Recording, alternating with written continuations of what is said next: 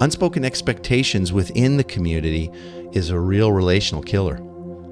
And if expectations for how we're going to live together, be together, how often, what we're about, you know, what we're doing, uh, the tone of it all, if, if expectations stay unspoken, and probably everyone has their own set of expectations that may or may not line up with yours or others in the community, when that happens, you'll start to, or, or you'll continue to have conflicts and hurt feelings that go unaddressed. Without vision and clarification of our values and expectations about who we are, what we're doing together, and why, all being discussed, agreed upon, and understood, you're open to a lot of conflict and unspoken hard feelings that the enemy loves to twist and deepen and he'll use to destroy your community. So you're going to want to discuss those things early on as best you can.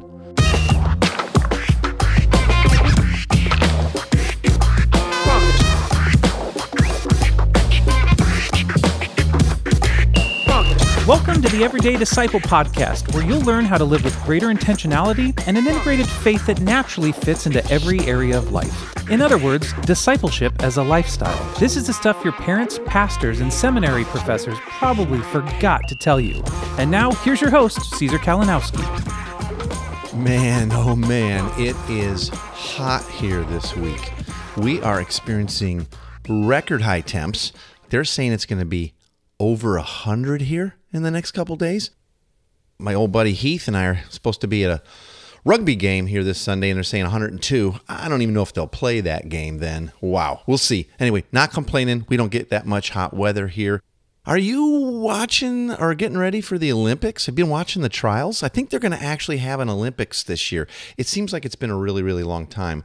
I am not the hugest Olympics fan, so I'm not like doubling down and watching all the trials and all that stuff. But there are certain there are certain events, certain sports that I really like. I guess this year they're introducing five new sports. Apparently, there's brand new sports, or at least they're starting to recognize them as part of the Olympics. There's going to be surfing that for the first time. So, yeah, that's a sport. I guess it's just judged like gymnastics and stuff like that. Uh, skateboarding, sport climbing, there's going to be karate, and we're going to have a little baseball and softball. So I don't know. I'm not sure. We'll see. I guess I'll probably watch a little of that. I'll tell you the one sport that has always been a part of the Olympics, at least for a long time, that seems to flip me out. And this might be a Winter Olympics only, but it's that I think it's called the biathlon, where they cross country ski and then they stop and they shoot a rifle. That's one race. That's a weird thing to me. Anyhow, I don't know. Enjoy that. I don't know how long we'll continue to have the Olympics in the world. I guess probably forever, but wow, it seems like it's been a long time. And with all the turmoil between nations and oh, drug testing problems and all that, who knows? So yeah, enjoy it while we have it. Hey, I also want to invite you to join me over on Facebook and join us, really, the community. We have a Facebook group there for the Everyday Disciple podcast, and you can find out about new episodes, upcoming training, Sometimes I put resources up there, and you can ask questions about the show or just life on mission in general. And people are always quick to help. I try to be in there regularly, almost daily for sure, and uh, also give my thoughts on different things. So get in there, join us. The water is fine. Ask questions, answer questions. We're a lot better and smarter together. You can check out the Facebook group by searching for it, or just go to everydaydisciple.com forward slash Facebook. And if you're interested in learning a full framework for discipleship and mission, if you want to grow in your gospel fluency in everyday life, really be able to speak good news into messy situations, good situations, life in general, I'd love to show you how. I'd love to teach you more, show you some of the things God's shown us in our coaching and we can help you learn the same things and pass them on in your community. Let's set up a short Zoom call so I can get to know you, answer any questions you have, and then hopefully get you into a cohort with Tina and I real soon. Tina and I coach as couples for couples, and that makes all the difference in the world to get you and your spouse on the same page and learning together going forward. You can find out more about that and fill out a little form, send me a notice that you want to set up a, a time for a quick information call, we can talk. Just go to everydaydisciple.com forward slash coaching. That's all you need to do, and you'll find everything you need right there. Well, as we get started today, I just want to say and remind us I've said it before, but life in a community on God's mission is messy. It really it is. It just is. And there's lots of relational dynamics that come into play. Hopes, fears, major life events that are happening that take people in and out of the mission, in and out of the game, our personal preferences, all that stuff comes into play. And things will get complicated when you have humans working together. they just do. So today, I want to give you pretty quickly seven community relationship killers that you're going to want to avoid. Some of these are very obvious, but they tend to just crop up over and over. In all the years of starting and helping people start missional communities, we see these seven relational killers happening all the time, and it still surprises me. You'd think the gospel would root this out more often, However, some of these are well worn grooves. So uh, they're not necessarily in any particular order, but here you go. Here's the first one it's dominating. It's someone who dominates the time of the community when they're together all the time. You know, that person where it's always about them or their problem or they've got to press their viewpoint.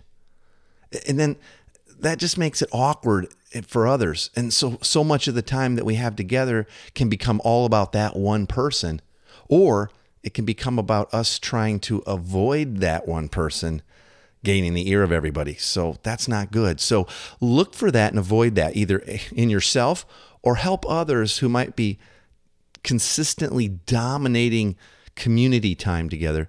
Help them figure out what it is that they're really looking for in this community. How, how can we help you? Maybe say that would be great to talk about that. Let's let's talk about that offline or let's let's let's get together next week and talk about that or something like that. Now there's another kind of dominating that I've seen also happen that can really kill community. One time we had a couple of leaders in a missional community. Uh, wasn't one I was leading, but it was one I was connected to, and they had a, an area of disagreement with one of the young ladies, a single gal in the community. She was great, quite a servant, working through some different things.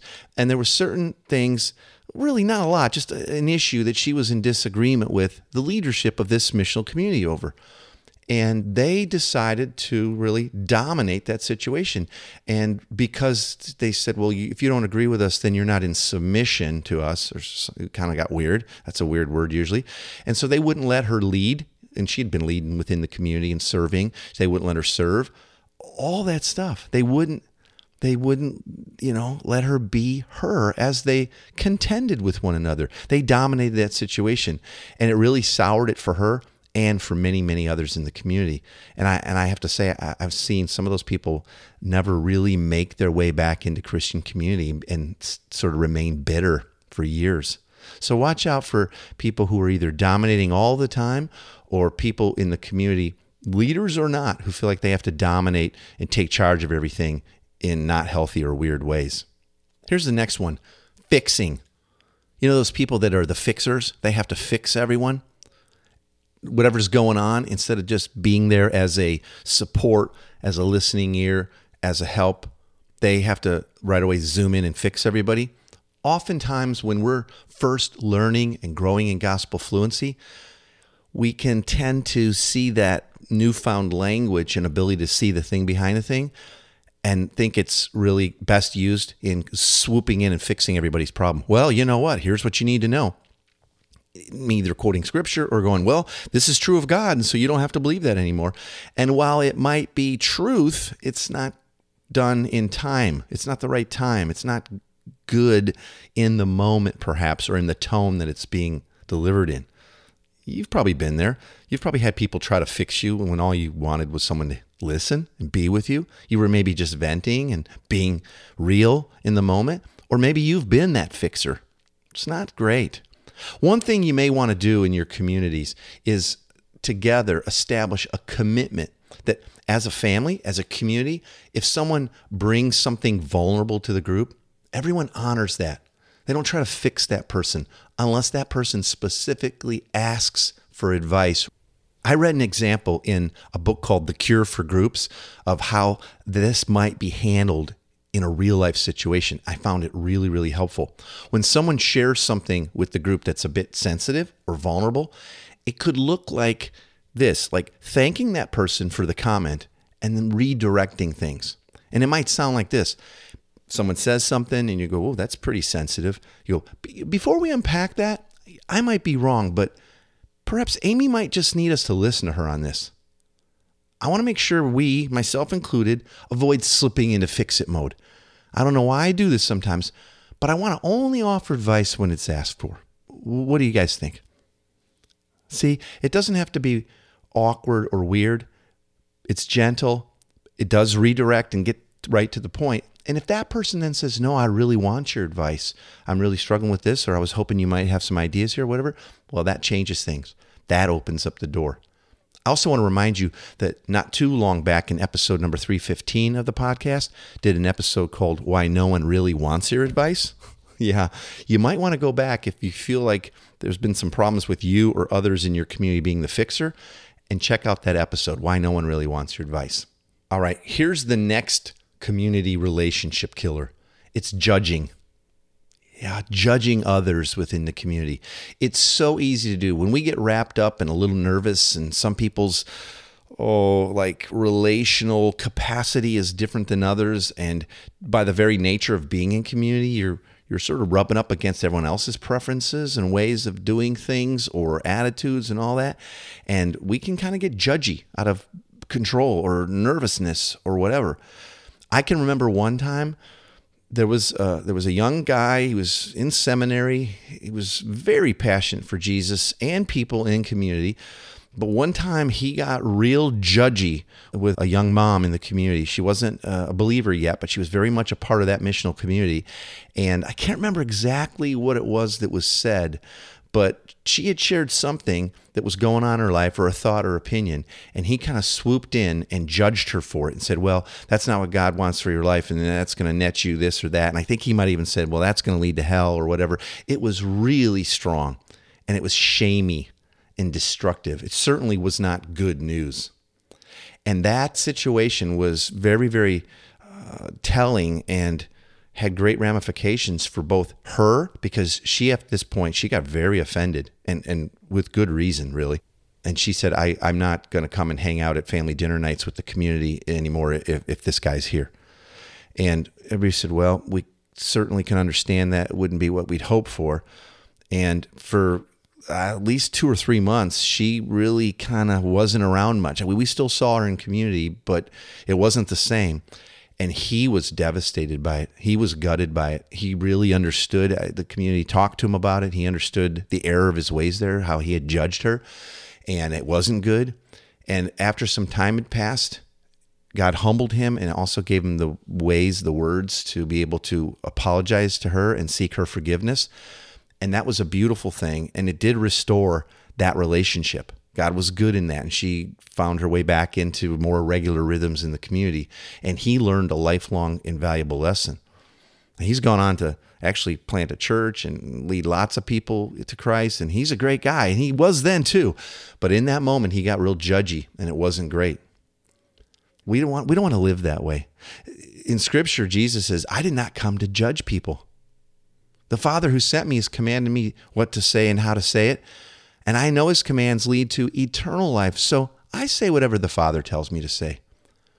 I think way, way too often we speak without first taking the time to hear our Father's voice and his words. And unless and until you do, it's probably wise and humble just to be quiet. And I know some of you are thinking right now, oh, yeah, well, we're called to judge the world and this and that and all that. Listen, there is a difference of a right spirit that looks to honor God and be full of grace. There's a difference between judging and discernment. We, we're called to be very discerning, but not to judge. In other words, pass judgment on another person or their motives or their heart or, or all those things. Be careful with that. Here's another one leaking. Leaking has to do with confidentiality within the community. That's critical for a healthy group, for a healthy community life when we are living life on God's mission, there's a lot going on. there's increasingly people are laying down their lives for the sake of the mission and giving of their time and their money and their efforts and laying down preference and all that.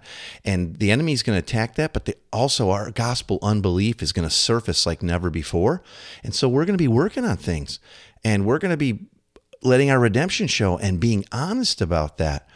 But we want to know that our community is a safe place to be to let our sin show, to let our redemption show, to seek help, or sometimes just seek understanding as the Spirit of God works in someone's hearts. Leaking is a community killer. We have something in our world we call DNA groups. They're like triads of people, either three guys together or three women. They get together and they really go deep and get to know each other. And that is a place that is safe and it's not for outside sharing.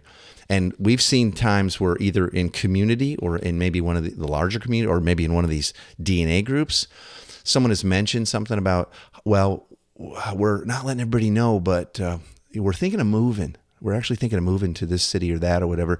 And they'll be talking about it. But that was confidential space. And then all of a sudden they hear about that coming back from the community. So everybody's like, oh, you know, they're having dinner the next week together and they'll go, oh, so you guys are moving? What's going on with that? And they're like, um, well, no, we're not, but we were thinking and praying about it, but apparently that got leaked, you know, or maybe someone's pregnant, but they've not let everybody know yet. And then someone's like putting it on Facebook, Hey, congrats. You can't wait for the new baby. And they're like, great. My mom saw that and I hadn't told her yet. Ooh, one time Tina and I had shared some stuff that we were working through in our marriage.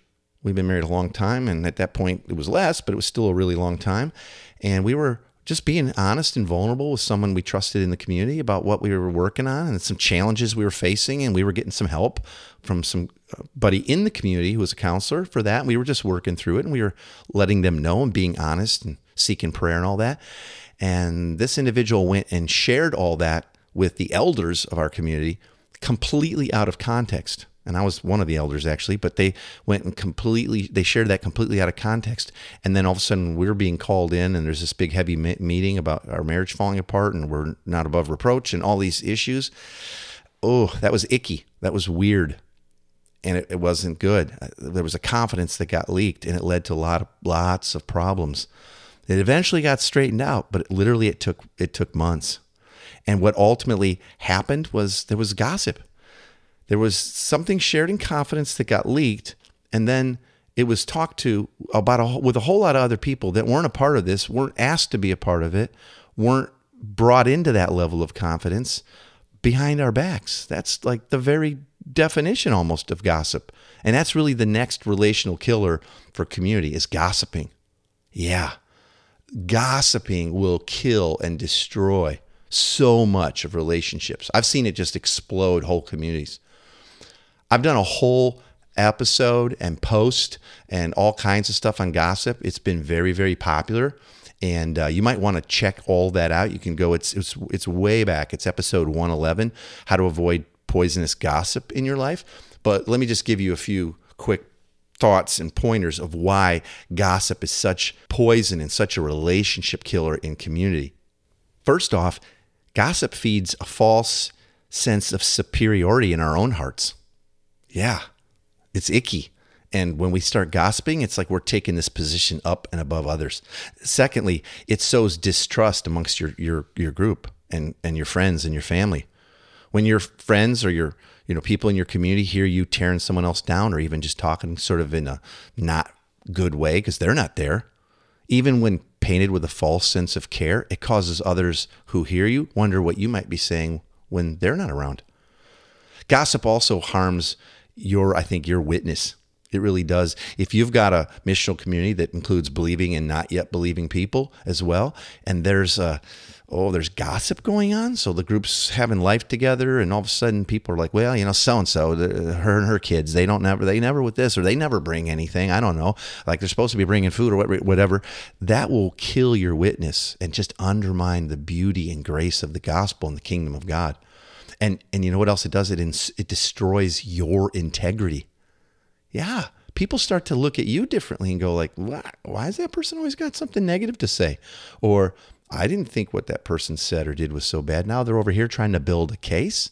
Yeah, gossip destroys your integrity. It ruins reputations. It just tears down everything. It's definitely something that you're going to want to avoid. And you can see how leaking, not being confidential, often just leads right into gossip. So, again, if you want to go deeper on that, you can check out episode 111, How to Avoid Poisonous Gossip, and I'll go deep into that.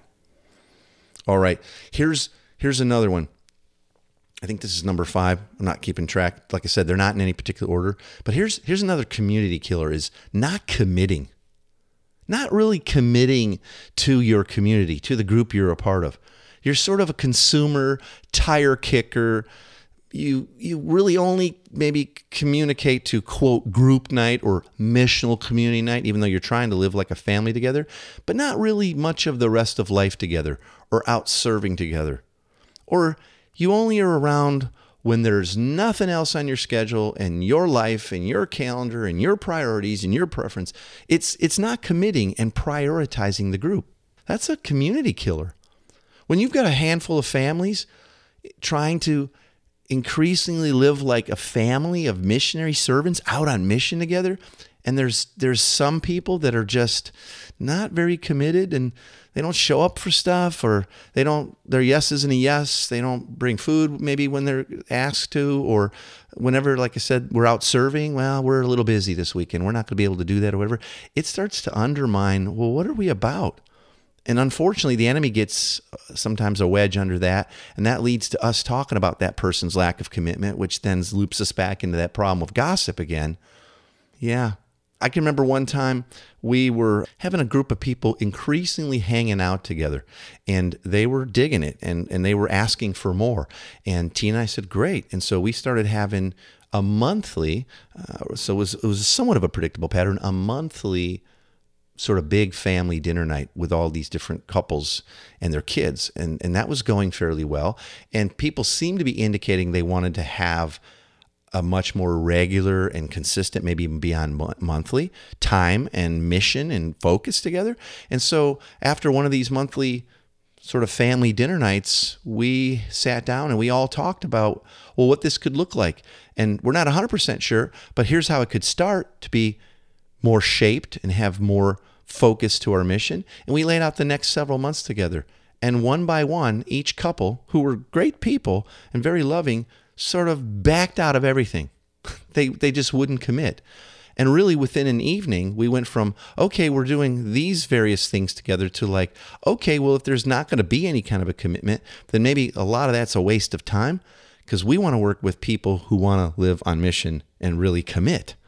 And so it wasn't a shamey thing. It wasn't a weird thing. We didn't say, oh, well, then forget it. We're not going to see you anymore. But it kind of immediately just fizzled itself because of everybody's spoken non commitment. There again, it wasn't evil, but it was definitely a community relationship killer. And here's the last one. And this one is pretty big, and you can see how when this isn't taken care of, it might lead to some of the other ones. And that's unspoken expectations. Yeah, unspoken expectations within the community is a real relational killer. And if expectations for how we're going to live together, be together, how often, what we're about, you know what we're doing, uh, the tone of it all. If, if expectations stay unspoken, and probably everyone has their own set of expectations that may or may not line up with yours or others in the community. When that happens, you'll start to, or, or you'll continue to have conflicts and hurt feelings that go unaddressed. Without vision and clarification of our values and expectations about who we are, what we're doing together, and why, all being discussed, agreed upon, and understood, you're open to a lot of conflict and unspoken hard feelings that the enemy loves to twist and deepen and he'll use to destroy your community. So you're going to want to discuss those things early on as best you can. Here again, there's a, an episode we did just a few episodes back how to communicate vision and values in a way that'll shape your mission. It was episode 330. Go back and check that out. And by the way, it's very important that the leader or leaders of any community model the vision, values, and expectations of the group in their lives. You set the tone. You've got to set the tone for all of that. But don't let unspoken expectations ruin your community? Well, we just started hanging out and we're doing this and that, but now all of a sudden these people said they thought it was about that. And wait a minute, why are you expecting that? And I never committed to being able to be here more than on once a week or right? All those unspoken expectations, they start to destroy. They'll tear things apart. Many of these things that we've talked about today stem from gospel issues. They really do. We're not believing perhaps God is great, so we think we have to be in control, and that leads to us trying to dominate. Or we are trying to prove ourselves. We don't believe that God's gracious. We're trying to prove ourselves and earn other people's approval so that we start tearing others down and gossiping to, to build ourselves up. Or we put, place ourselves in the position of judge and we start judging everybody else's motives and actions as if we are great and sovereign overall and know everyone's hearts like the Holy Spirit's the only one who does, but we don't believe that. So, so many of these things are a gospel issue. That's why we're always saying, wow, grow in your gospel fluency. It's going to change everything. The gospel's the answer to everything. And if you're interested in growing in that, the gospel fluency that speaks into all of life, that's why we keep saying, hey, we'd love to help you with that. We'd love to teach you that and how discipleship happens in community. All these kind of things is what we discuss in coaching. So if, you, if you're ever interested in that, please let's set up a Zoom call. We can talk about that. We can help you start to learn gospel fluency, apply it to your own life, current situations, to your group, your community, all of that. So again, uh, if, if you're interested, check out everydaydisciple.com forward slash coaching. But the, the bigger point here is that so many of these things, these relational killers, really do have something behind the thing. There's a thing behind the thing, and it's unbelief in the gospel. Okay, it's time for the big three takeaways from today's topic. If nothing else, you're not going to want to miss these. And as always, you can get a printable PDF of this week's big three. That's a free download by going to everydaydisciple.com forward slash big three.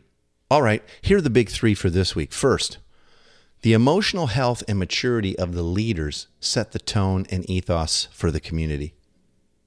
How the leaders understand and communicate our true gospel identity, who we are, and how we get to live as God's family will shape everything you do and become together. Life in community on mission is messy, but it can be a beautiful mess.